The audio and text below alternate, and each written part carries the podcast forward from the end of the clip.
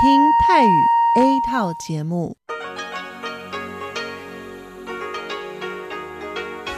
ที่นี่ สถานีวิทยุเรดิโอไต้หวันอินเตอร์เนชันแนล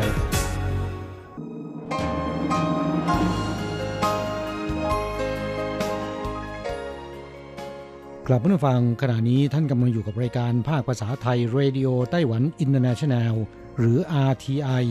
ออกกระจายเสียงจากกรุงไทเป ไต้หวันสาธารณรัฐจีน เป็นประจำทุกวันนะครับ นอกจากรับฟังทางเครื่องรับวิทยุได้แล้ว ยังสามารถรับฟังรายการผ่านระบบออนไลน์ได้ที่ thai.rti.org.tw หรือที่ RTI Fanpage นะครับ ขอเชิญติดตามรับฟังรายการของเราได้ ตั้งแต่บัดนี้เป็นต้นไป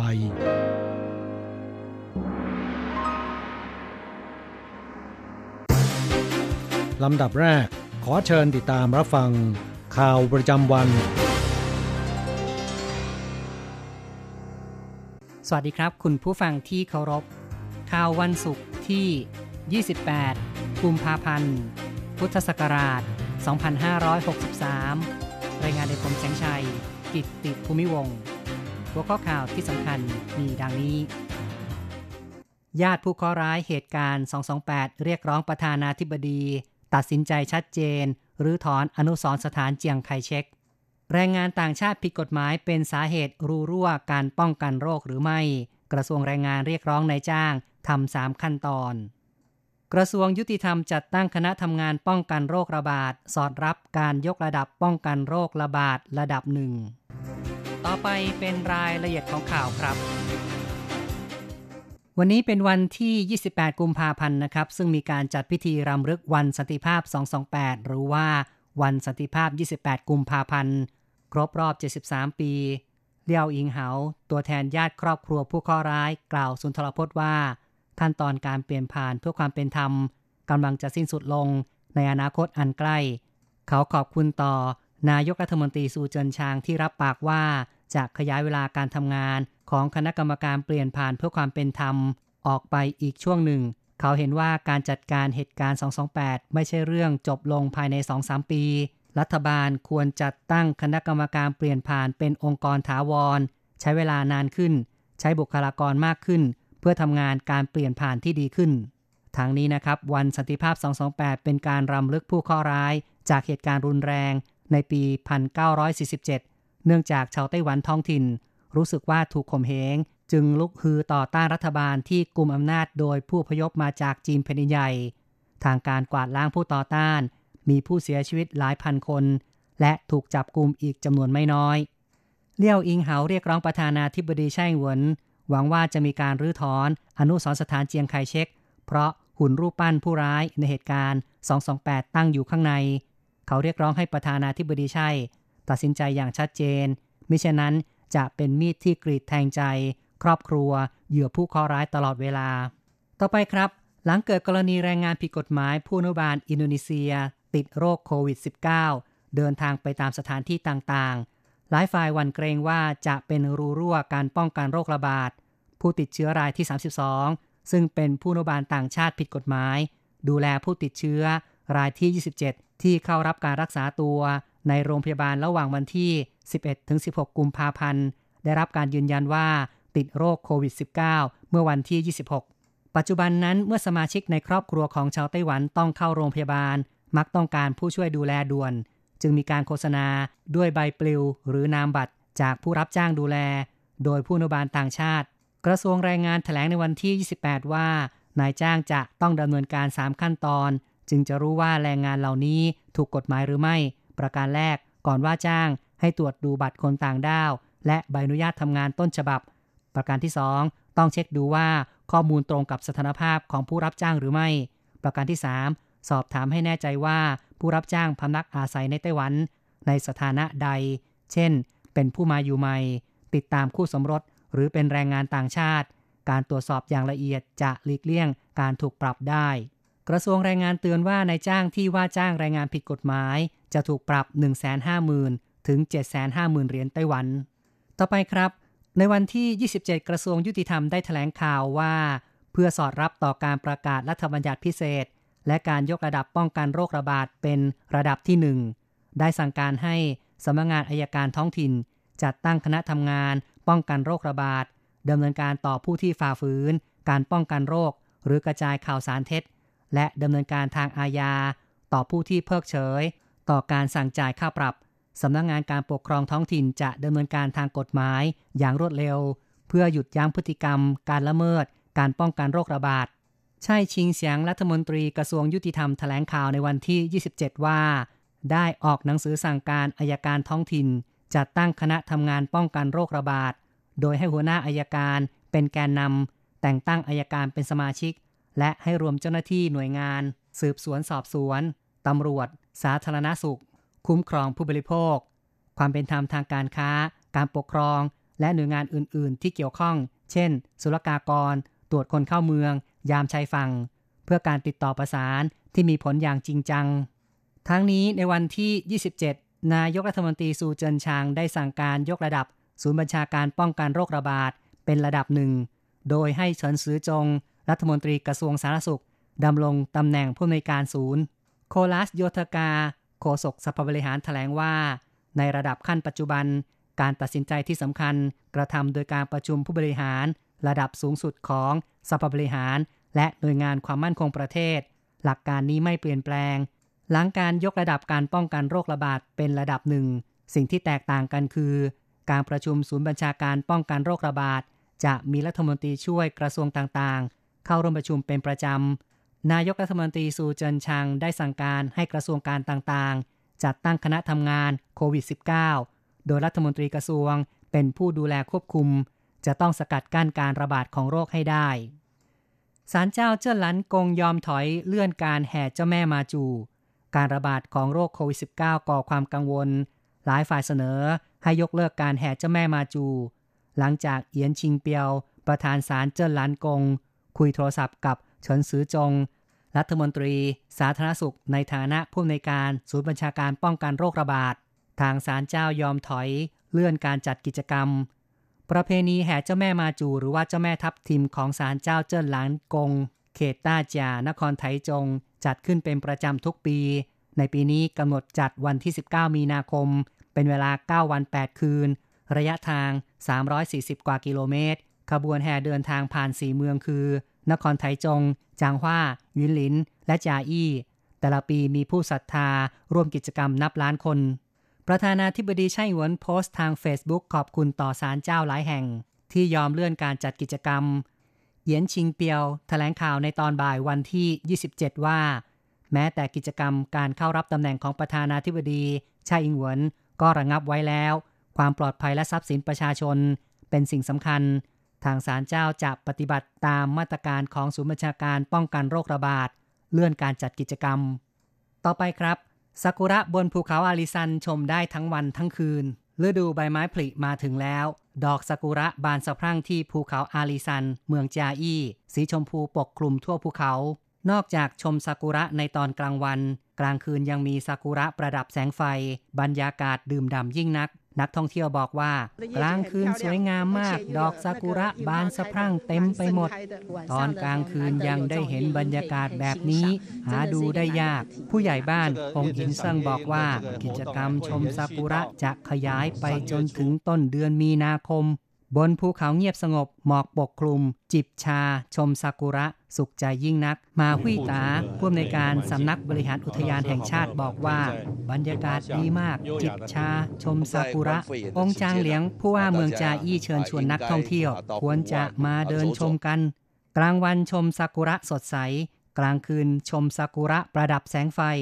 ซากุระอาริซันชมได้ทั้งวันทั้งคืน อีกข่าวหนึ่งครับ มอไต้หวันเทคของไต้หวันสร้างแขนกลฆ่าเชื้อโรค ขจัดกลิ่นหน้ากากอนามัยหนึ่งแผ่นใช้เวลาเพียง 20 วินาที การระบาดโคโรนาไวรัสสายพันธุ์ใหม่หรือว่าโควิด -19 ลุกลามมากขึ้น หน้ากากอนามัยขาดแคลนมหาวิทยาลัยวิทยาศาสตร์เทคโนโลยี ไต้หวันหรือว่าไต้หวันเทคแถลงข่าวในวันที่ 27 ศาสตราจารย์กัวหยูหลิน ผู้นำทีมวิจัย คณะวิศวกรรมเครื่องกล ประดิษฐ์เครื่องจักรแขนกลทำความสะอาดฆ่าเชื้อหน้ากากอนามัย ศาสตราจารย์กัวบอกว่า ในช่วงที่ผ่านมาการระบาดโควิด -19 รุนแรง หน้ากากอนามัยขาดแคลน จึงได้คิดวิธีการขยายอายุการใช้งานหน้ากากอนามัย โดยร่วมมือกับผู้ผลิตเครื่องจักรในไต้หวัน สร้างเครื่องจักรแขนกลทำความสะอาดฆ่าเชื้อหน้ากากอนามัย มูลค่าเกินกว่าล้านเหรียญไต้หวัน ด้วยระบบ AP Plasma ข่าวจาก RTI ในส่วนของข่าวไต้หวันจบลงแล้วครับ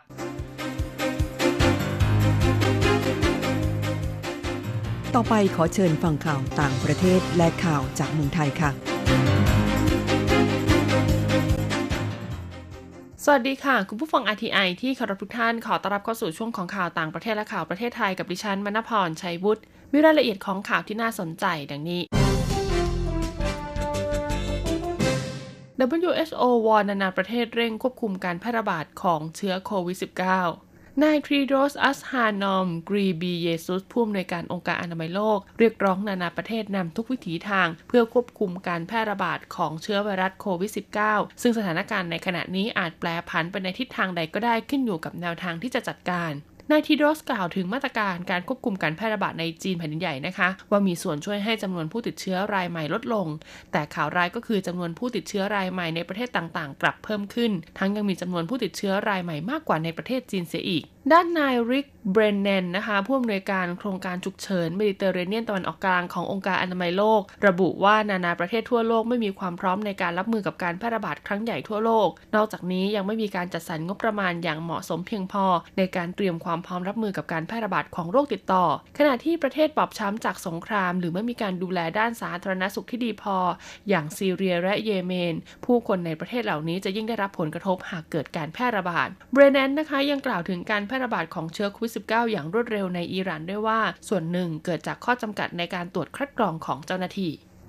ไนจีเรียพบผู้ป่วยโควิด -19 ถือเป็นคนแรกของภูมิภาคในทะเลทรายซาฮารา รัฐมนตรีสาธารณสุขไนจีเรียทวิตเตอร์วันนี้นะคะแถลงผู้ป่วยเป็นชาวอิตาลีที่ทำงานในไนจีเรียเพิ่งกลับมาจากเมืองมิลานทางตอนเหนือของอิตาลีเมื่อไม่กี่วันก่อนหน้านี้ ผู้ป่วยอาการทรงตัวและกำลังรักษาอยู่ที่โรงพยาบาลในย่านยาบาลัสรากอส รัฐบาลกำลังเร่งควบคุมการระบาดอย่างรวดเร็ว ขอให้ชาวไนจีเรียทุกคนมั่นใจว่ารัฐบาลได้เพิ่มความเตรียมพร้อมตั้งแต่จีนพบผู้ป่วยรายแรก และได้เริ่มตามหาผู้ใกล้ชิดกับผู้ป่วยตั้งแต่เดินทางเข้าประเทศแล้ว ก่อนหน้านี้ในทวีปแอฟริกาผู้ป่วยโควิด -19 เพิ่มเพียง 2 รายในอียิปต์และอัลจีเรียสร้างความแปลกใจให้แก่ผู้เชี่ยวชาญด้านสาธารณสุข เพราะมีความสัมพันธ์ทางเศรษฐกิจใกล้ชิดกับจีนอย่างมาก องค์การอนามัยโลกเตือนว่าระบบสาธารณสุขในทวีปนี้ไม่พร้อมรับมือหากเกิดการแพร่ระบาด ส่วนอิตาลีตอนนี้กลายเป็นต้นตอของการแพร่ระบาดในยุโรปไปแล้ว มีผู้ป่วย 650 คนและเสียชีวิตแล้ว 17 คน ซึ่งเป็นอันดับ 3 รองจากจีนและอิหร่านโรมาเนียยืนยันพบผู้ติดเชื้อโควิด -19 รายแรก โรมาเนียยืนยันพบผู้ติดเชื้อโควิด -19 รายแรก ซึ่งเป็นชายที่ติดต่อใกล้ชิดกับพลเมืองชาวอิตาลีคนหนึ่งทางตะวันตกเฉียงใต้ของประเทศ ขณะนี้ถูกส่งตัวมารักษาที่โรงพยาบาลในกรุงบูคาเรสต์ ส่วนสมาชิกอีก 7 คนที่อาศัยอยู่ในบ้านเดียวกันถูกกักบริเวณเพื่อรอดูอาการ รัฐบาลโรมาเนียยืนยันว่าเตรียมรับมือหากเกิดการแพร่ระบาดของเชื้อไวรัสโควิด -19 ไว้พร้อมแล้ว ขอให้ประชาชนอย่าตื่นตระหนกรวมทั้งปฏิบัติตามคำแนะนำในการป้องกันอย่างเคร่งครัด ส่วนพลเมืองชาวโรมาเนีย 2 คนที่ติดเชื้อยังคงรับการรักษาตัวอยู่ในโรงพยาบาลประเทศญี่ปุ่น และพลเมืองอีก 9 คนยังถูกกักตัวอยู่บนเรือสำราญไดมอนด์ปรินเซสซึ่งจอดเทียบท่าอยู่ที่ท่าเรือในเมืองโยโกฮาม่าของประเทศญี่ปุ่นเช่นกัน ต่อไปเป็นข่าวจากประเทศไทยค่ะ ททท ชูการสื่อสาร 10 ข้อท่องเที่ยวห่างไกลโควิด -19 นายธเนศเพชรสุวรรณรองผู้ว่าการด้านการสื่อสารการตลาดการท่องเที่ยวแห่งประเทศไทยหรือททท ร่วมพูดคุยหาลือแลกเปลี่ยนความคิดเห็น ในแนวทางการสื่อสารต่อนักท่องเที่ยว เพื่อเตรียมความพร้อมในการเดินทางท่องเที่ยว ภายหลังสถานการณ์การแพร่ระบาดของเชื้อโควิด -19 ส่งผลกระทบต่ออุตสาหกรรมการท่องเที่ยว โดยมีสื่อมวลชนกว่า 20 สำนักเข้าร่วม นายธเนศกล่าวว่าทททในฐานะหน่วยงานดำเนินการด้านการท่องเที่ยว ยังคงมุ่งเน้นในการส่งเสริมและกระตุ้นให้เกิดการเดินทางท่องเที่ยวภายในประเทศโดยคนไทยด้วยกัน เพื่อเป็นการกระตุ้นเศรษฐกิจภายในประเทศ หลังจากสถานการณ์ท่องเที่ยวในภาพรวมของนักท่องเที่ยวต่างชาติ โดยเฉพาะชาวจีนลดลงอย่างต่อเนื่อง ในไตรมาสแรกของปีพุทธศักราช 2563 นักท่องเที่ยวชาวจีนลดลงร้อยละ 79 ขณะที่อินเดียลดลงร้อยละ 27 ทั้งนี้ในเบื้องต้นนะคะทททเนี่ยได้วางแนวทาง 10 ข้อ ในการเผยแพร่ให้ออกเดินทางท่องเที่ยวอย่างปลอดภัย และรู้หลักปฏิบัติอย่างถูกวิธีสู่ประชาชนและนักท่องเที่ยวชาวไทย ให้ได้รับทราบข้อมูลที่เป็นประโยชน์ และการเดินทางท่องเที่ยวก็จะเป็นไปอย่างมีความสุข โดยมีข้อแนะนำในการเดินทางดังนี้ 1. ถือเป็นโอกาสดีค่ะสำหรับการท่องเที่ยวในเมืองรอง 2. มองหาแหล่งท่องเที่ยวตามธรรมชาติที่มีสายลมแสงแดด 3. วิ่งว่ายพายปั่นออกกำลังกายให้ได้รับภูมิคุ้มกัน 4. ท่องเที่ยวสบายชายหาดอากาศสดใสห่างางไกลความเสี่ยง 5. เลี่ยงแหล่งท่องเที่ยวที่แออัด 6. จัดกระเป๋าพร้อมอุปกรณ์ป้องกัน 7. สวรรค์ของการขับรถเที่ยวมั่นใจไปด้วยกัน 8. เพลิดเพลินกับอาหารท้องถิ่นกินร้อนใช้ช้อนกลาง 9. ล้างมือให้เป็นนิสัยเที่ยวที่ไหนก็ไร้กังวล และ 10. เที่ยวเมืองไทยช่วยเมืองไทยปลอดภัยไร้กังวลสำหรับแนวทางการเผยแพร่การประชาสัมพันธ์ทั้ง 10 ข้อนี้นะคะ ก็จะช่วยสร้างความมั่นใจในการเดินทางท่องเที่ยวของประชาชนชาวไทยในประเทศไทย ว่าจะสามารถห่างไกลโควิด -19 ได้อย่างแน่นอน บางกอกแอลเวย์ออกมาตรการลดค่าใช้จ่ายสู้พิษโควิด -19 นายพุทธิพงศ์ประสาททองโอสถกรรมการผู้อำนวยการใหญ่บริษัทการบินกรุงเทพจำกัดมหาชน หรือสายการบินบางกอกแอร์เวย์นะคะ กล่าวว่าเนื่องจากสถานการณ์เศรษฐกิจโลกชะลอตัว ประกอบกับการแพร่ระบาดของเชื้อไวรัสโควิด -19 ซึ่งส่งผลกระทบต่อภาคอุตสาหกรรมต่างๆทั่วโลกโดยเฉพาะอุตสาหกรรมการท่องเที่ยวและการบิน บริษัทจึงได้มีการทบทวนแผนธุรกิจและปรับกลยุทธ์ในการดำเนินงาน เพื่อให้สอดคล้องกับสถานการณ์ดังกล่าว รวมถึงออกมาตรการปรับลดค่าใช้จ่าย ด้านการปฏิบัติการบินและค่าใช้จ่ายด้านบุคลากร เพื่อให้การดำเนินธุรกิจของบริษัทเป็นไปอย่างต่อเนื่อง โดยจะมีผลใช้บังคับตั้งแต่วันที่ 1 มีนาคมพุทธศักราช 2563 เป็นต้นไป จนกว่าจะมีการเปลี่ยนแปลง สำหรับมาตรการปรับลดค่าใช้จ่ายที่เกี่ยวข้องกับการปฏิบัติการบิน และการใช้จ่ายด้านบุคลากรนะคะ ก็จะมีรายละเอียดดังนี้คือ 1. ปรับลดความถี่ของเที่ยวบิน ตลอดจนพิจารณายกเลิกเส้นทางบินในบางเส้นทาง เพื่อให้สอดคล้องกับความต้องการในการเดินทางของผู้โดยสารปัจจุบัน 2. ปรับลดเงินเดือนของประธานกรรมการผู้บริหาร และกรรมการผู้อำนวยการใหญ่ รองกรรมการผู้อำนวยการใหญ่สายงานบริหารกลาง รองกรรมการอาวุโสนะคะ สายงานบริหารการเงินบัญชีลง 50% 3. ยกเลิกการปรับขึ้นเงินเดือนประจำปีพุทธศักราช 2563 ของผู้บริหารระดับสูง 4. ปรับลดสวัสดิการของผู้บริหารและพนักงาน 5. ให้นายสถานีและรองนายสถานีที่ประจำอยู่ณสถานีประเทศและสถานีอื่น ๆ ในประเทศทำการยกย้ายกลับมาประจำการที่สถานีกรุงเทพ และ 6. ขอความร่วมมือจากผู้บริหารพนักงานลางาน โดยไม่รับค่าจ้าง 10-30 วัน ทั้งนี้มาตรการดังกล่าวจะไม่ส่งผลกระทบต่อความปลอดภัยในด้านการบินและบริการแก่ผู้โดยสาร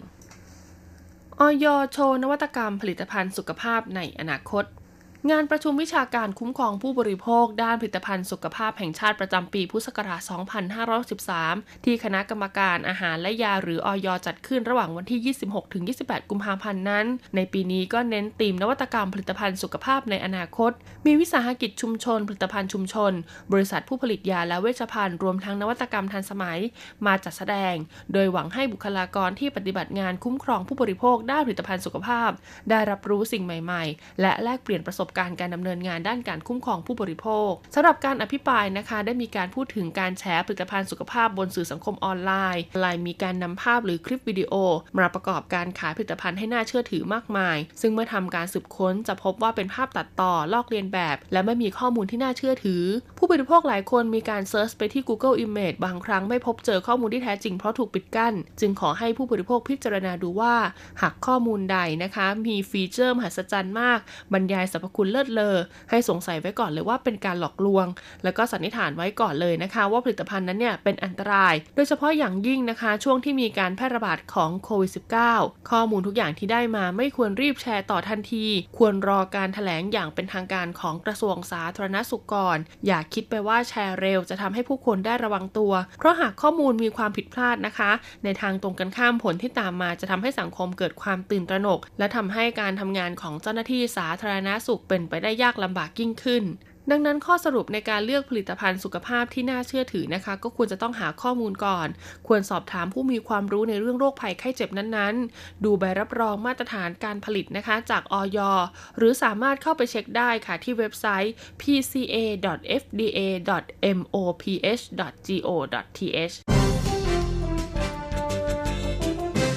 ต่อไปเป็นการรายงานอัตราแลกเปลี่ยนประจำวันศุกร์ที่ 28 กุมภาพันธ์ พุทธศักราช 2563 อ้างอิงจากธนาคารกรุงเทพสาขาไทเปค่ะ โอนเงิน 10,000 บาทใช้เงินเหรียญไต้หวัน 9,760 เหรียญ แลกซื้อเงินสด 10,000 บาทใช้เงินเหรียญไต้หวัน1,110 เหรียญสำหรับการแลกซื้อเงินดอลลาร์สหรัฐ 1 ดอลลาร์สหรัฐใช้เงินเหรียญไต้หวัน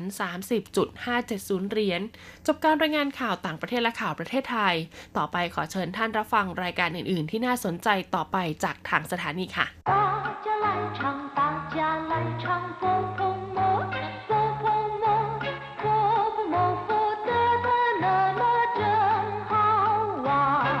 สวัสดีครับเพื่อนผู้ฟัง พบกันในวันนี้เราจะมาเรียนวิทยาลัยภาษาจีนทางอากาศ ภาคเรียนที่สองบทที่ 5 ของแบบเรียนชั้นสูง บทที่ 5 เป๋าเฉียนอี ประกันภัยตอนที่หนึ่งในบทนี้นะครับเราจะมาเรียนรู้คำสนทนาภาษาจีนกลางที่เกี่ยวกับการเดินทาง และสิ่งที่มีความจำเป็นต้องดำเนินการในขณะที่มีการเดินทางก็คือการซื้อประกันภัย เรามาดูซิว่าในภาษาจีนนั้นควรจะพูดอย่างไรดี 第五课保险一课文：飞机票跟旅馆都订好了，行李也都收拾好了，就等动身出发了。我想我们还该保个旅游平安险。有这个必要吗？我们不会那么倒霉吧？不怕一万，只怕万一。保险就是保障。有道理。现代人应有保险的观念。第五课保险 อีบทที่ห้าประกันภัย ตอนที่หนึ่งคำว่าเป๋าเฉียน แปลว่า ประกันภัย หรือกรมธรรม์อย่างเช่นว่าหม่เป๋าเฉียนก็คือซื้อประกันภัย ไม่เป๋าเฉียน หรือลาเป๋าเฉียน แปลว่าขายประกันภัย หรือขายกรมธรรม์นอกจากแปลว่าประกันภัยแล้วนะครับคำว่าเป๋าเฉียน ยังแปลว่า ปลอดภัยอีกด้วย กลับมาฟังช่วงนี้เราจะมาดูความหมายของคำสนทนาในบทนี้ ซึ่งเป็นการสนทนากันระหว่างสองสามีภรรยาที่จะออกเดินทางนะครับ ฝ่ายสามีนั้นได้รายงานความพร้อมให้กับภรรยาทราบว่า飞机票跟旅馆都订好了行李也都收拾好了就等动身出发了ตั๋วเครื่องบินกับโรงแรมจองเรียบร้อยแล้ว หรือตั๋วเครื่องบินกับโรงแรมสำรองเรียบร้อยแล้ว สัมภาระก็จัดเก็บเสร็จแล้ว เพียงแต่รอออกเดินทางเท่านั้นเฟยจีเพียวแปลว่าตั๋วเครื่องบินเฟยจีก็คือเครื่องบิน เพียวคือตัว๋วเฟยจีเพียวก็คือตั๋วเครื่องบิน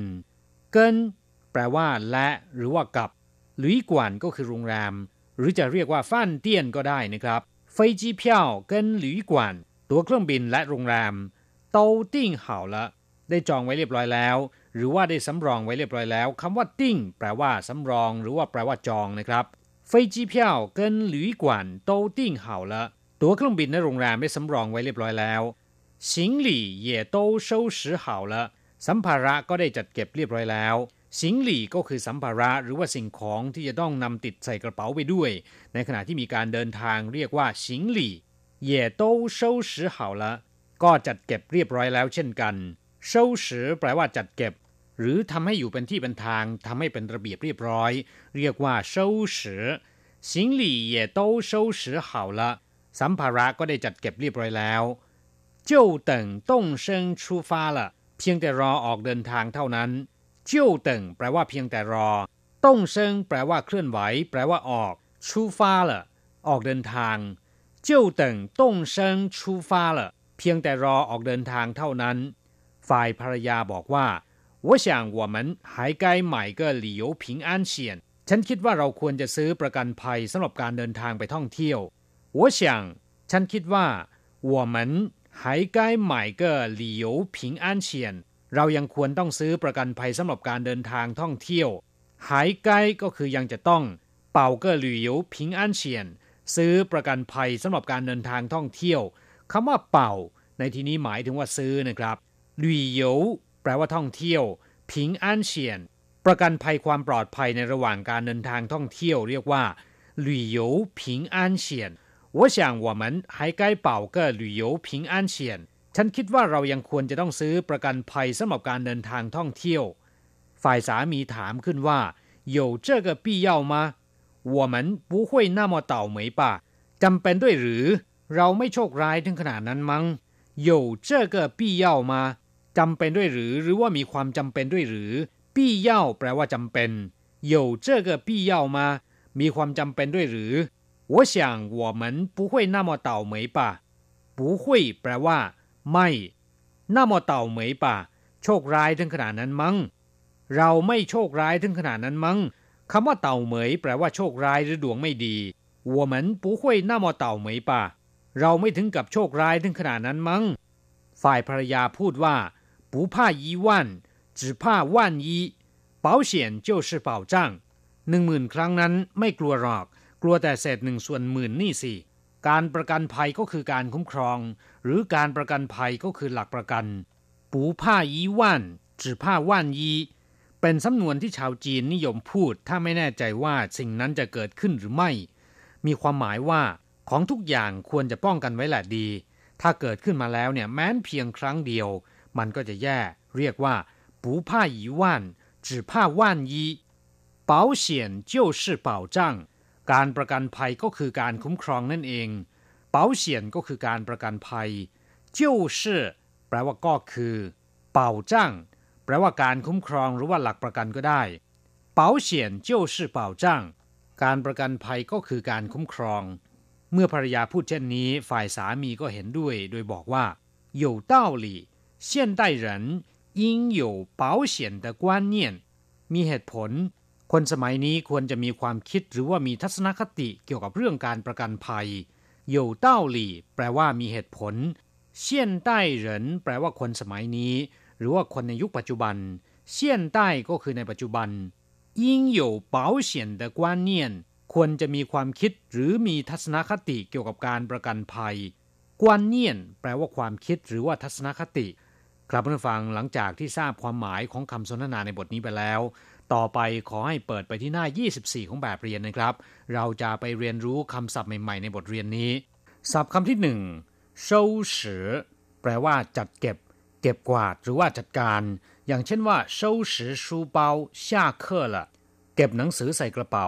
ได้เวลาเลิกเรียนแล้ว收拾行李回家了เก็บเข้าของเสื้อผ้า ได้เวลากลับบ้านแล้ว 请收拾干净กรุณาเก็บกวาดให้สะอาดให้เรียบร้อย收拾残局แปลว่ากู้สถานการณ์ที่ระสำระสาย หรือว่าจัดการเรื่องที่บานปลายนะครับ เรียกว่า收拾残局ศัพท์คำที่สองต้งเซินชูฟ้าแปลว่าออกเดินทาง อย่างเช่นว่า等天一亮我们就动身出发รอให้ท้องฟ้าสว่าง พวกเราก็จะออกเดินทางทันที ต้งเซินแปลว่าเคลื่อนไหวหรือว่าเคลื่อนตัว ชูฟ้าก็คือออกเดินทาง ต้งเซินชูฟ้า แปลว่าออกเดินทางนะครับศัพท์คำที่สามเป๋าเฉียน หรือเป่าเก้อเฉียนคำว่าเป๋าเฉียน แปลว่ากรมธรรม์หรือว่าประกันภัย หรือประกันชีวิต ส่วนคำว่าเป่าเก้อเฉียน มีคำว่าเก้ออยู่ตรงกลาง จะมีความหมายว่า ซื้อประกันภัยหรือว่าซื้อกรมธรรม์มีความหมายอย่างเดียวกับใหม่เป๋าเฉียน เหลากงเป๋าเฉียน แปลว่าประกันภัยแรงงานยี่ว่ายเป๋าเฉียน แปลว่าประกันภัยอุบัติเหตุเหรินเซ่าเป๋าเฉียน แปลว่าประกันชีวิต เป๋าเฉียนกงซือก็คือบริษัทขายประกัน หรือว่าบริษัทประกันภัย นอกจากแปลว่าประกันภัยแล้วนะครับคำว่าเป๋าเฉียนยังมีความหมายอย่างอื่นๆด้วย อย่างเช่นว่า เป๋าเฉียนเซียง แปลว่าตู้เซฟ เป๋าเฉียนซื้อก็คือฟิลที่ใช้ป้องกันไฟฟ้าลัดวงจร ศัพท์คำที่สี่เป่าจ้างแปลว่าคุ้มครอง หรือว่าแปลว่าหลักประกันก็ได้ อย่างเช่นว่า把钱存到银行最有保障ฝากเงินไว้ในธนาคารมีหลักประกันมากที่สุด保障劳工的权益是政府的政策คุ้มครองสิทธิและผลประโยชน์ของแรงงาน เป็นนโยบายของรัฐบาล ศัพท์คำที่ห้ากวนเนียนแปลว่าความคิด ทัศนะหรือว่าทัศนคติ อย่างเช่นว่า安全第一是现代人应有的观念ความปลอดภัยต้องมาเป็นอันดับแรก เป็นความคิดหรือเป็นทัศนคติของคนในยุคปัจจุบัน เราจะกลับมาพบกันใหม่ในบทเรียนถัดไป สวัสดีครับ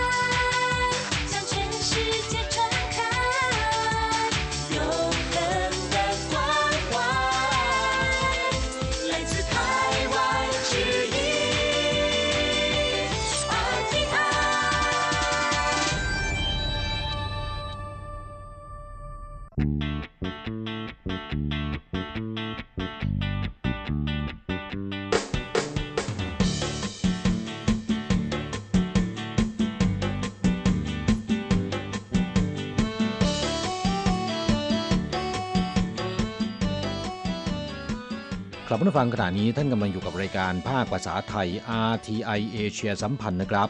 ลำดับต่อไปขอเชิญติดตามรับฟัง ข่าวคราวและความเคลื่อนไหวด้านแรงงานต่างชาติในไต้หวัน ในช่วง ขุนพลแรงงานไทย 现在进行台湾地区有关外籍移工的新闻。有雇主因为员工搭机回台，要求员工在家自主健康管理十四天，才能到工作地点上班。对此，劳动部说明，因属受领劳务延迟，应该照给工资。กลับมาฟังช่วงนี้มาฟังข่าวคราวด้านแรงงานต่างชาติในไต้หวันกันนะครับ แรงงานต่างชาติเดินทางเข้าสู่ไต้หวัน หากไม่ติดเชื้อและไม่เปลี่ยนผ่านเครื่องที่ฮ่องกงนายจ้างให้กักแยกบริเวณ 14 วัน กระทรวงแรงงานระบุว่านายจ้างจะต้องจ่ายค่าจ้างตามปกตินะครับ ผลจากการระบาดของเชื้อไวรัสโควิด -19 ที่ระบาดไปทั่วโลก โดยมีการระบาดหนักในจีนแผ่นใหญ่ ประเทศต่างๆ ในภูมิภาคเอเชียก็มีผู้ติดเชื้อเพิ่มมากขึ้น พื่อป้องกันการระบาดของโรคดังกล่าวนะครับ ไต้หวันประกาศห้ามชาวจีนแผ่นใหญ่ฮ่องกงและก็มาเก๊าเดินทางเข้าสู่ไต้หวันเป็นการชั่วคราว และผู้โดยสารที่เดินทางเข้าไต้หวัน หากว่าเปลี่ยนผ่านเครื่องที่จีนแผ่นใหญ่ฮ่องกงหรือมาเก๊าจะต้องถูกกักแยกบริเวณ เพื่อสังเกตอาการด้วยตนเองเป็นเวลา 14 วัน แต่มีนายจ้างบางราย บังคับให้แรงงานต่างชาติที่เดินทางเข้าสู่ไต้หวันในช่วงนี้ ยังไม่ให้เข้าทำงานทันที โดยให้แยกบริเวณอยู่ในหอพัก เพื่อเฝ้าดูอาการด้วยตนเองเป็นเวลา 14 วัน ทั้งที่แรงงานต่างชาติเหล่านี้ เดินทางเข้าไต้หวันโดยเที่ยวบินบินตรง ไม่ได้เปลี่ยนผ่านเครื่องที่จีนแผ่นใหญ่ฮ่องกงหรือมาเก๊านั้นนะครับ เกี่ยวกับเรื่องนี้กระทรวงแรงงานไต้หวันชี้แจงว่ากรณีที่นายจ้างกำหนดให้แรงงานต่างชาติที่เดินทางเข้าสู่ไต้หวัน ไม่ได้ติดเชื้อไวรัสโควิด -19 ไม่ได้เปลี่ยนผ่านเครื่องที่เขตพื้นที่ระบาดโรคตามที่กระทรวงสาธารณสุขกำหนด ซึ่งได้แก่จีนแผ่นใหญ่ฮ่องกงและมาเก๊าในจ้างเพียงแค่เห็นว่า เดินทางโดยเครื่องบินมีความเสี่ยงไม่ยอมให้เข้าทำงานทันที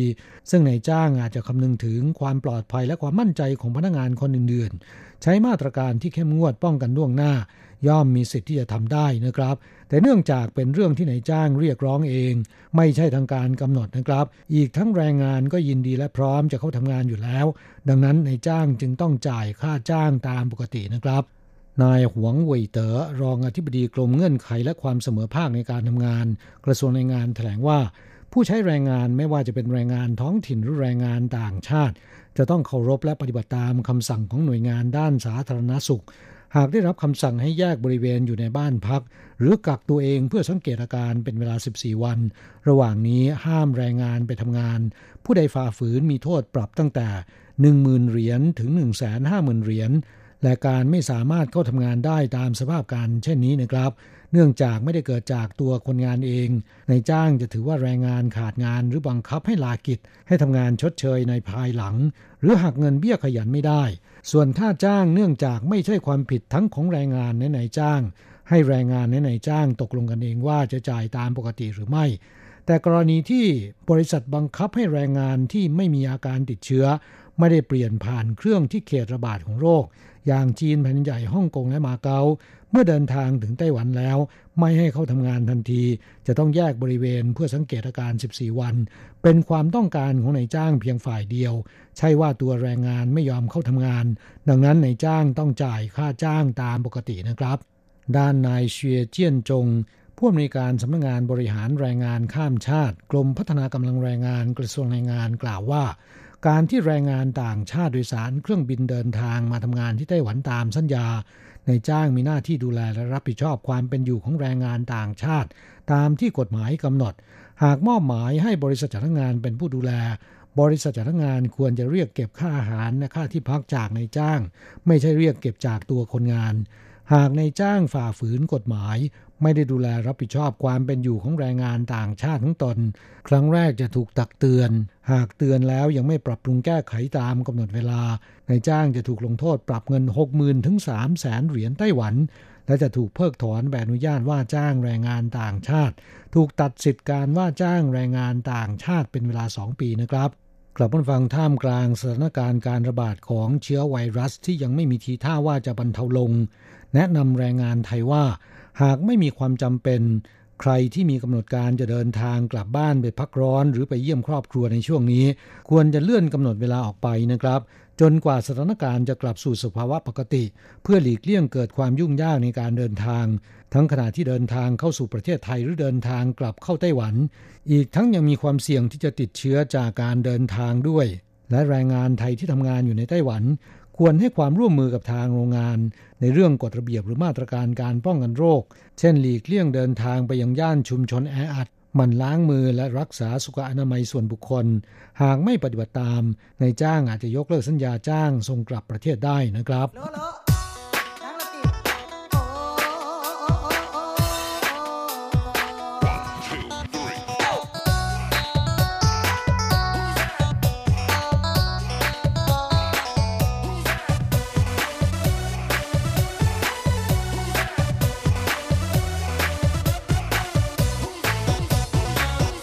แรงงานต่างชาติที่ถูกกักแยกบริเวณตัวเองเป็นเวลา 14 วัน กระทรวงแรงงานอนุญาตให้เข้ารับการตรวจโรคหลังครบกำหนดแยกบริเวณแล้วนะครับ กระทรวงแรงงานไต้หวันเผยว่ามีแรงงานต่างชาติจำนวน 16 คน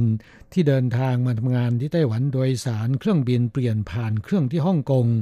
ตามกฎหมายต้องเข้ารับการตรวจสุขภาพภายในเวลา 3 วัน นับแต่วันที่เดินทางถึง แต่เนื่องจากแรงงานกลุ่มนี้นะครับ โดยสารเครื่องบินที่เปลี่ยนผ่านเครื่องที่ฮ่องกง ถูกกักแยกบริเวณเพื่อสังเกตอาการของตนเองเป็นเวลา 14 วัน ดังนั้นจึงอนุญาตให้แรงงานเหล่านี้นะครับ เข้ารับการตรวจสุขภาพภายใน 3 วัน นับแต่วันที่ครบกำหนดกักแยกบริเวณแล้วนะครับ กระทรวงแรงงานไต้หวันกล่าวว่า แรงงานต่างชาติที่ถูกแยกหรือกักบริเวณ เพื่อสังเกตอาการว่าติดเชื้อไวรัสโควิด -19 หรือไม่ จะออกจากห้องพักไปนอกสถานที่ หรือไปทำงานไม่ได้ และห้ามโดยสารระบบขนส่งมวลชนสาธารณะ เพื่อไปยังสถานตรวจคัดกรองโรค หรือสถานพยาบาล หากแรงงานต่างชาติฝ่าฝืน ไม่ให้ความร่วมมือในมาตรการแยกหรือกักบริเวณ เพื่อป้องกันการระบาดของโรคโควิด -19 ต้องระวางโทษปรับตั้งแต่ 10,000ถึง150,000 เหรียญไต้หวัน ด้านในจ้างหากไม่ปฏิบัติตามกฎหมาย บริหารดูแลความเป็นอยู่ของแรงงานต่างชาติ จะถูกลงโทษปรับเงิน 60,000ถึง300,000 เหรียญไต้หวัน และจะถูกเพิกถอนใบอนุญาตว่าจ้างแรงงานต่างชาติ ถูกตัดสิทธิการว่าจ้างแรงงานต่างชาติเป็นเวลา 2 ปีนะครับ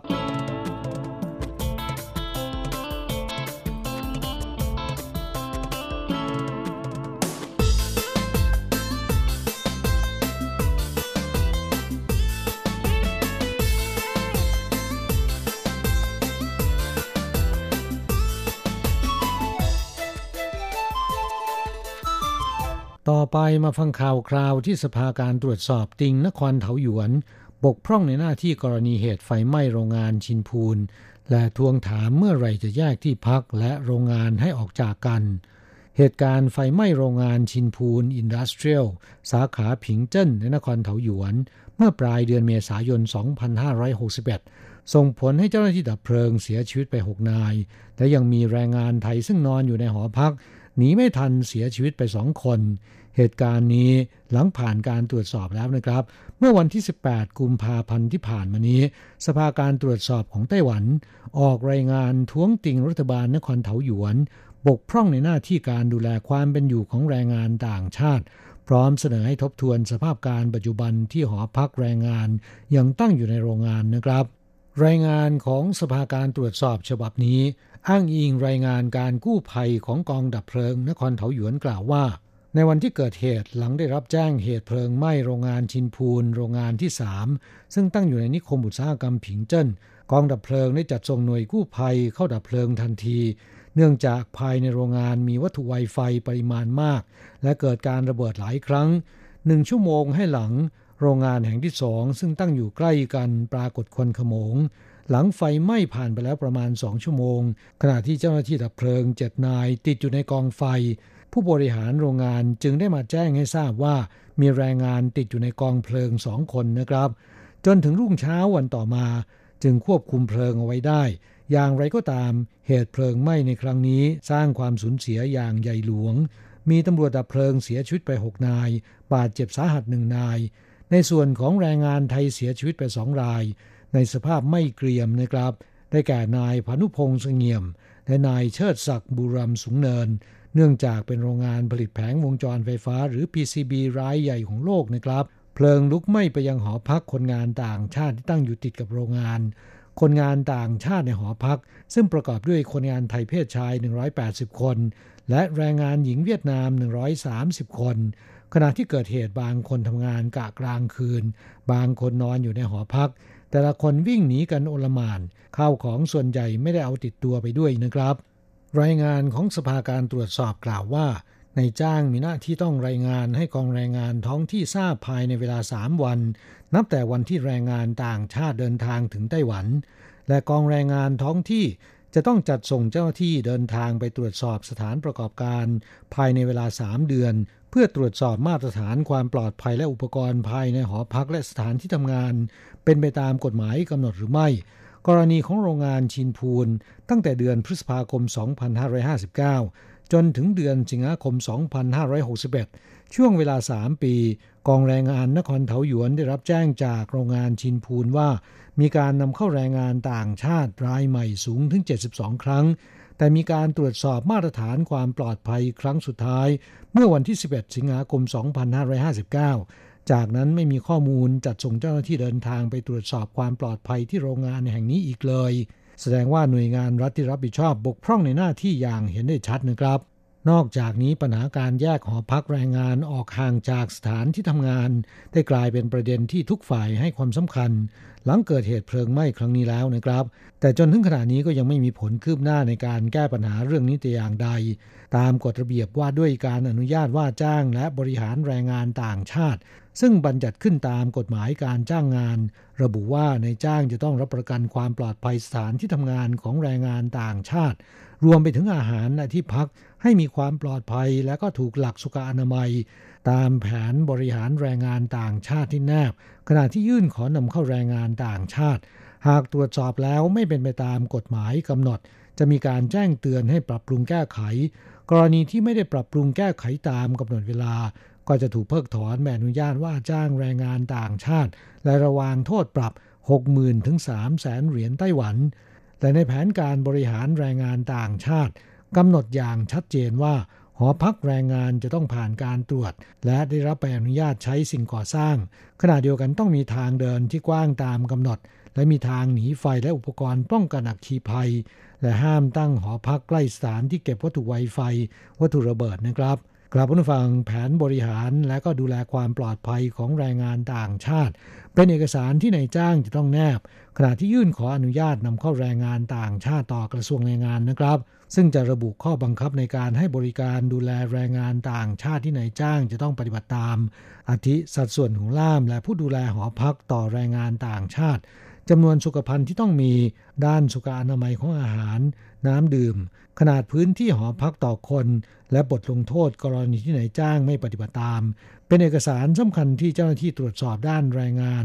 ยึดเป็นหลักในการตรวจสอบหอพักแรงงานต่างชาติของสถานประกอบการ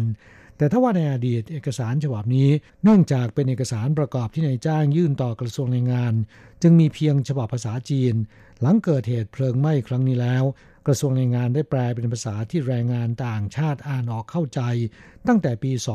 2562 ที่ผ่านมานะครับ ซึ่งจะทำให้แรงงานต่างชาติเข้าใจ และรับรู้สิทธิประโยชน์เกี่ยวกับตัวเองเพิ่มมากขึ้นนะครับ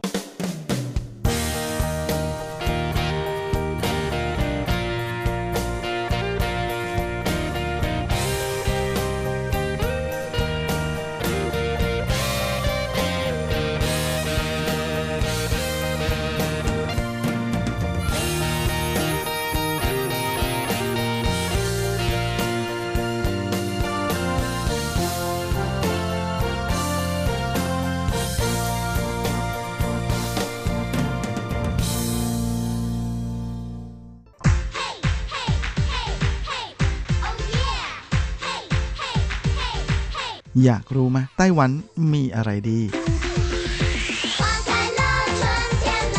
ขยับเข้ามาสิ จะบอกให้ กับอะไรๆในไต้หวันเวอร์ชันเดี่ยวไมโครโฟน สวัสดีครับคุณฟังทุกท่านลาสำหรับสัปดาห์นี้อะไรๆในไต้หวันก็กลับมาพบกับคุณฟังแล้ว เช่นเคย ดยสัปดาห์นี้เราก็มาทักทายกันในช่วงของวันหยุดยาวๆนะฮะเนื่องในช่วงของอวันสันติภาพ ซึ่งจริงๆ ช่วงนี้ก็เป็นช่วงที่แม่ดอกไม้กำลังน่าดูเลยทีเดียวนะเพราะว่าอออย่างที่ได้เรียนให้ทราบซากุระนั้นก็เริ่มเข้าสู่ช่วงพีคของการชมซากุระทางภาคเหนือของไต้หวันพอดีเลยนะแล้วก็ นอกจากนี้ก็ยังมีดอกไม้อื่นๆอีกนะฮะอย่างที่ได้เล่าให้ฟังนะฮะไปแล้วสัปดาห์ที่แล้วก็ชวนคุณฟังไปเที่ยวชมดอกลูปินฮวาหรือว่าดอกลูพิน ทั้งที่หยางเหมยนะฮะของเขาหยวนแล้วก็แถวปาเจียของเหมียวลี่สัปดาห์นี้ก็มีมาให้ดูกันอีกแล้วนะฮะอยู่ในไทเปนี่เองนะฮะนั่นก็คือเจ้าดอกหยิวไช่ฮวาหรือว่านาโนฮานะ ก็ประมาณดอกผักกวางตุ้งนะฮะที่เรากินกันบ่อยๆ แต่ใครจะไปนึกนะฮะว่าแหมในไทเปนั้น โดยเฉพาะในช่วงครึ่งเดือนหลังนะฮะของเดือนกุมภาพันธ์เนี่ยก็จะเป็นช่วงพีคของการไปเที่ยวชมทะเลดอกนาโนฮานะนี้แหมขอเรียกชื่อญี่ปุ่นแล้วกันนะฮะจะได้เพราะๆหน่อยเรียกดอกผักกวางตุ้งนั้นคงไม่ค่อยมีใครอยากไปดูสักเท่าไหร่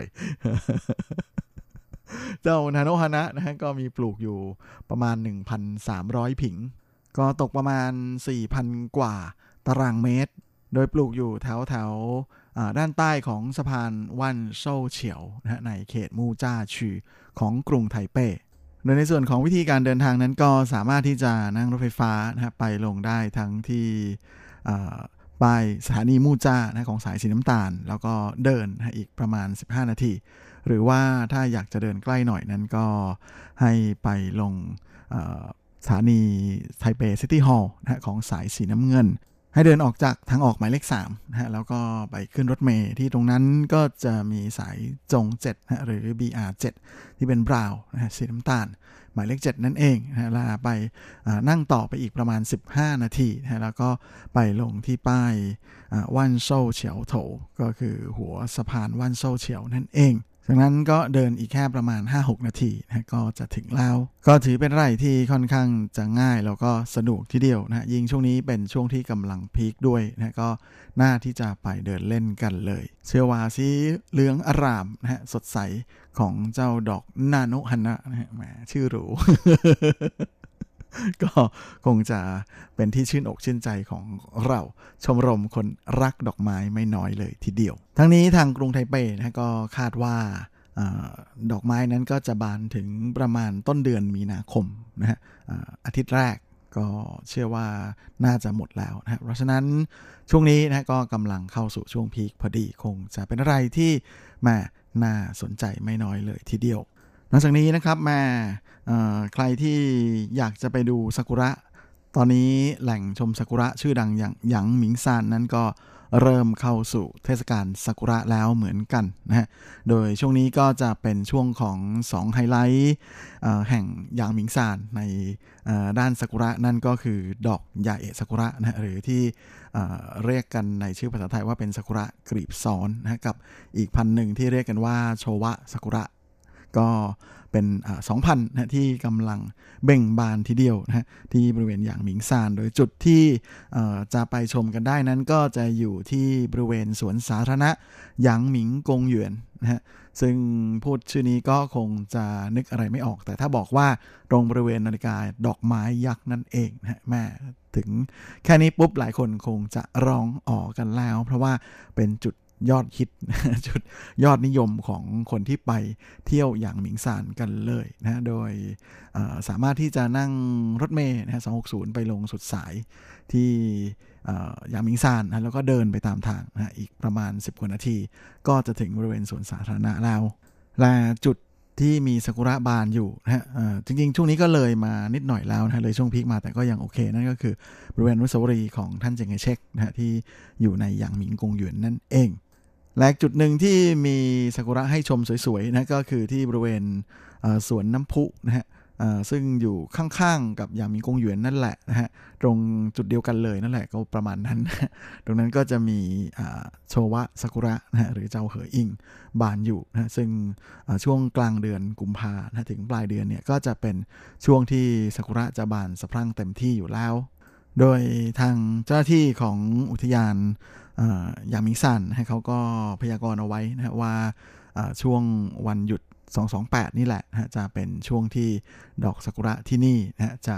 บานสะพรั่งเต็มที่ และนอกจากนี้นะฮะเพื่อให้ประชาชนได้มีโอกาสชมซากุระกันอย่างเต็มที่นะในช่วงกลางคืน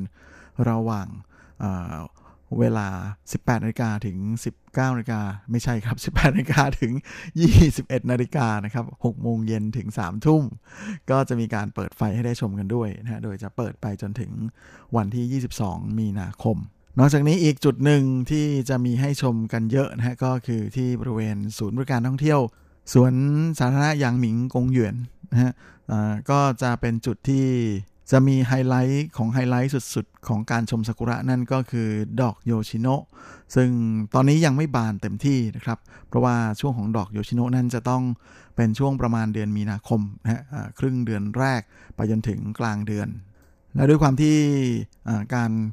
ขึ้นเขาหยางหมิงซานนั้นก็เป็นอะไรที่คนไทเปไปกันบ่อยๆดังนั้นทางกรุงไทเปก็จะมีการปิดการจราจรนะฮะไม่ให้รถส่วนตัวที่ไม่ใช่ผู้ที่มีบ้านอยู่ข้างใน หรือว่ามีพักค้างแรมข้างในนั้นขึ้นเขานะฮะในช่วงเช้าตั้งแต่เวลา7โมงเช้าไปจนถึง 4 โมงเย็นเลยนะฮะ โดยเส้นทางจุดที่จะห้ามนั้นก็คืออทางขึ้นอย่างมิงซานที่บริเวณอย่างเต๋อต้าเต้านะฮะ ก็คือเป็นจุดที่เป็นทางขึ้นหลักที่อยู่เวลาตรงจากซื่อหลินมานะฮะถนนจงเจิ้งลู่ใช่ไหมฮะก็ตรงมาเรื่อยๆ ผ่านบ้านพักทำเนียบอของท่านเจงเชกแล้วก็ตรงมาอย่างเดียวก็จะขึ้นอย่างมิงซานได้นะฮะแต่ว่าช่วงนี้เนี่ยถ้าไปวันหยุดนะฮะก็จะขึ้นไม่ได้ ก็ต้องไปอ้อมไปขึ้นทางอื่นนะฮะซึ่งอันนี้ก็แล้วแต่ว่าใครจะสะดวกทางไหนนะแต่เส้นทางที่ผมชอบไปนั้น จะออยู่ด้านหลัง พิพิธภัณฑ์กู้กงนะคือจากตรงนั้นเนี่ยแทนที่จะตรงขึ้นไปอย่างเต๋อต้าเต้าเลยเนี่ยให้เลี้ยวขวานะครับ ที่สวนสาธารณะตรงนั้นแล้วก็ไปเรื่อยๆนะครับไปผ่านหน้ากู้กงแล้วก็ตรงไปเรื่อยๆ เลย ตรงไปอีกสักพักหนึ่งก็จะเห็นแยกที่เขาเขียนเลยว่าให้ขึ้นอย่างมิงซานจากทางนี้ได้นะก็สามารถขับขึ้นไปได้นะสำหรับใครที่ขับรถไปนะฮะแต่ว่าถ้าท่านใดที่ไปนะฮะเดินทางด้วย รถสาธารณะนั้นก็ค่อนข้างจะสะดวกทีเดียวนะครับ เพราะว่าสามารถจะไปตามทางปกติเส้นทางหลักนะทางเมนได้เลย โดยนอกจาก 260 ที่ขึ้นได้จากไทเป station นะไทเป Main Station ก็คือสถานีรถไฟไทเปแล้ว ก็สามารถจะนั่งรถไฟฟ้าไปลงที่เจี้ยนถันก็ได้นะครับ แล้วก็ต่ออสถานีเจี้ยนถันนะคือสถานีเดียวกับที่ไปซื่อหลิน Night Market นั่นแหละ แล้วก็ต่อสาย Red 5นะครับ R5 ก็จะไปลงที่สุดสายที่ข้างบนหยางหมิงซานเหมือนกันนะฮะหรือจะสามารถไปลงรถไฟฟ้าที่สถานีเป่ยโถนะครับก็สายสีแดงเหมือนกัน แล้วก็ต่อรถเล็กนะ S9 แล้วก็ 129นะสาย 129 ไปลงที่สวนศูนย์บริการข้างสวนสาธารณะอย่างมิงกงหยวนได้เลย ดังนั้นถ้าใครไม่อยากเดินเยอะๆ ก็แนะนำว่า ให้ไปลงรถไฟฟ้าที่ไปโถนะฮะจากตรงนั้นเนี่ยจะเดินน้อยกว่า เพราะว่าถ้าเดินจากถ้าไปลง 260 หรือว่า R5 นั้นก็จะเดินมากพอสมควรเลยทีเดียว แต่ถ้าคิดว่าจะเดินเพลินๆก็ไม่มีอะไรหรอก เพราะว่าตรงนั้นเนี่ยมันก็เป็นเส้นทางที่อากาศดีบริสุทธิ์นะครับ รถน้อย เพราะเป็นเส้นทางที่อยู่บนเขา แล้วก็แหมประกอบกับเขาห้ามรถส่วนตัวขึ้นขึ้นกันแบบตามสบายต่างหากนะฮะ ก็เลยเป็นอะไรที่ค่อนข้างจะโอเคทีเดียวนะสำหรับการไปเดินเที่ยวในช่วงนี้ยิ่งอากาศเย็นๆแบบนี้แล้วก็มีแดดอ่อนๆนะฮะก็ แม่สวยงามสะอาดเหลือเกิน ใบไม้ใบหญ้าฟังแล้วก็ชื่นใจ แบบแมนึกถึงภาพในเพลงออกเลยนะฟ้าใสแดดไกลๆสีจางๆนะฮะและนอกจากนี้ไปเที่ยวอย่างมิงซานช่วงนี้นะนอกจากจะดูซากุระแล้ว ก็ยังมีดอกคาร่าลิลลี่นะฮะหรือ ที่เรียกกันในภาษาจีนว่าไห่อี้นะให้ได้ชมกันด้วย จริง ๆ เทศกาลไห่อี้ที่อย่างหมิงซานนะก็จะเริ่มขึ้นในช่วงปลายเดือนมีนานะครับโดยตามกำหนดการของทางกรุงไทเปเนี่ยจะเริ่มเปิดเทศกาลวันที่ 27 มีนา แต่ว่าช่วงนี้นะครับม่กลายเป็นว่ามันอุ่นนะครับปีนี้หนาวแบบเขาเรียกกันว่าหนวนตรงคือเป็นการเป็นหนาวสั้นนะฮะแล้วก็หนาวไม่หนาวมากนะฮะหน้าหนาว ดังนั้นดอกไม้ทั้งหลายก็เลยบานกันเร็วนะฮะ เจ้าไหอี้หรือคาราลิลี่ก็เลยบานเร็วกว่ากำหนดช่วงนี้นะครับเห็นในข่าวบอกว่าบานแล้วประมาณ 7-80%เลยทีเดียวสำหรับไหอี้ที่จูจือหูของหยางหมิงซานส่วนสำหรับการเดินทางนะฮะก็ไม่ยากเลยนะครับเพราะว่าจากท่ารถสุดสายของอเส้นทางที่มาจากในเมืองนะฮะทั้ง R5 หรือว่า 6260 นั้นตรงนั้น ก็มีรถที่เขาเรียกกันว่าหยูเหวียนกงเชอนะก็คือเป็นรถที่วิ่งตามจุดท่องเที่ยวตามอย่างมิงซานนะก็คือสาย 108 ตรงนี้ก็จะไปที่จุดสือหูด้วยนะหรือถ้าสะดวกนะครับ แล้วก็อยากที่จะไปทางอื่นเนี่ยก็มีอีกเส้นทางหนึ่งที่คนนิยมกันก็คือไปโรงรถไฟฟ้าที่สถานีซื้อไผ่นะฮะของสายสีแดงเหมือนกัน แล้วก็ต่อ S8 นะครับเพื่อที่จะ ขึ้นไปที่จูซือหูเลยนะหรือว่าไปลงที่ไปโถแล้วก็ต่อ S9 ก็ไปถึงจูซือหูได้เหมือนกัน โดยใครที่ต่อ S8 เอ้ไม่ใช่ 108 นั้นนะฮะก็จะไปไม่ถึงจูซือหูนะฮะคือจะต้องไปลงที่สถานีตำรวจจูซือหู แล้วก็เดินอีกประมาณ 10 กว่านาทีนะแต่ว่าถ้าไป S8 หรือว่า S9 เนี่ยก็จะไปถึงตัวบริเวณที่เป็นจูซือหูเลยทีเดียว นะฮะจริงๆ ฟังแล้วก็นึกว่าที่นี่จะมีบึงหรือมีทะเลสาบอะไรนะ เพราะว่าชื่อของจูซือหูเนี่ยก็เป็นหมายถึงบึงไผ่นะฮะแต่ว่ากลับไม่มีบึงเลยนะฮะเพราะที่นี่นั้นเคยเป็นบึงมาในสมัยก่อนนะที่เป็นแหล่งน้ำนะก่อนที่ตอนนี้น้ำก็จะหายไปหมดลดไปหมดแล้วนะครับ แล้วก็จะอยู่บนความสูงจากระดับน้ำทะเลที่ 670 เมตร ซึ่งถือเป็นอ่า ตัวตัวของจูซูหูเนี่ยมันเหมือนกับเป็นบึงนะฮะที่เกิดขึ้นตามธรรมชาติจากการระเบิดของภูเขาไฟนะฮะเพียงแต่ว่าปัจจุบันนั้นน้ำในบึงหายหมดแล้วนะฮะก็เลยกลายมาเป็นที่ เขามาทำการเกษตรมาปลูกดอกมงดอกไม้กันเยอะแยะเลยนะฮะนอกจากจะเป็นแหล่งชม calla lily คือมีการปลูก calla lily กันเยอะมากๆแล้วที่นี่นะฮะที่นี่ก็ยังเป็นแหล่งชมดอกไม้อีกชนิดหนึ่งนะครับเพียงแต่ว่าตัวนี้ช่วงนี้ยังไม่ถึงฤดูนะแต่ก็ใกล้จะถึงแล้วเหมือนกันนั่นก็คือเจ้าดอกที่มีชื่ออันไพเราะเพราะพริ้งว่าไฮเรนเยียนะฮะซึ่งเป็นดอกกลมๆนะฮะสวยๆแล้วมีชื่อภาษาจีนแบบเพราะพริ้งเหมือนกันว่า绣球花 นะคำว่า 绣球 นั่นก็คือลูกบอลบอลที่ทำจากผ้านะฮะนี่ใครนึกออกก็เหมือนกับคล้ายๆตอนที่ในหนังจีนเนี่ยเจ้าสาวจะถือนั่นแหละนะครับ ไม่ได้ถือดอกไม้นะฮะในหนังจีนแบบจีนโบราณโบราณนะฮะจะเห็นนั่นแหละเขาเรียกว่าซิ่วฉิวเวลาเขาเสี่ยงทายเลือกคู่กันนะเขาก็จะโยนนะฮะเขาก็เรียกว่าเผาซิ่วฉิวแต่ทั้งนี้แหละทั้งนั้นนะฮะแม่การจะไปเที่ยวชมดอกไม้ที่จูซือหูนั้น ในส่วนของซิ่วฉิวฮวาเนี่ยอาจจะต้องซื้อบัตรนะฮะ แต่ว่าในส่วนของจูซือหูที่จะไปดูคาราลิลลี่เนี่ยก็จะมีทั้งที่ไม่ต้องเสียบัตร แล้วก็ที่ต้องเสียบัตรนะถ้า เสียบัตรเนี่ยก็อาจจะได้ดูสวยหน่อย ส่วนไม่เสียบัตรนั้นเข้าไปก็ต้องไปซื้ออ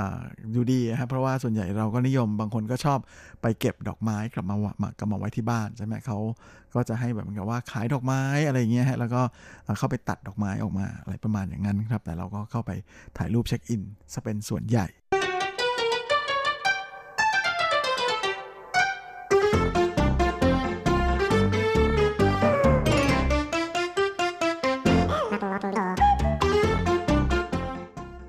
ครับและเวลาของรายการสัปดาห์นี้ก็หมดลงอีกแล้ว ผมก็คงจะต้องขอตัวขอลาไปก่อนด้วยเวลาเพียงเท่านี้เอาไว้เราค่อยกลับมาพบกันครั้ง อาทิตย์หน้าเช่นเคยในวันและเวลาเดียวกันนี้ ส่วนสำหรับวันนี้ก็ขอให้พรให้คุณฟังทุกท่านโชคดี มีความสุขสุขภาพ แข็งแรงแข็งแรงกันทุกหน้าทุกคนเฮ้งๆและสวัสดีครับ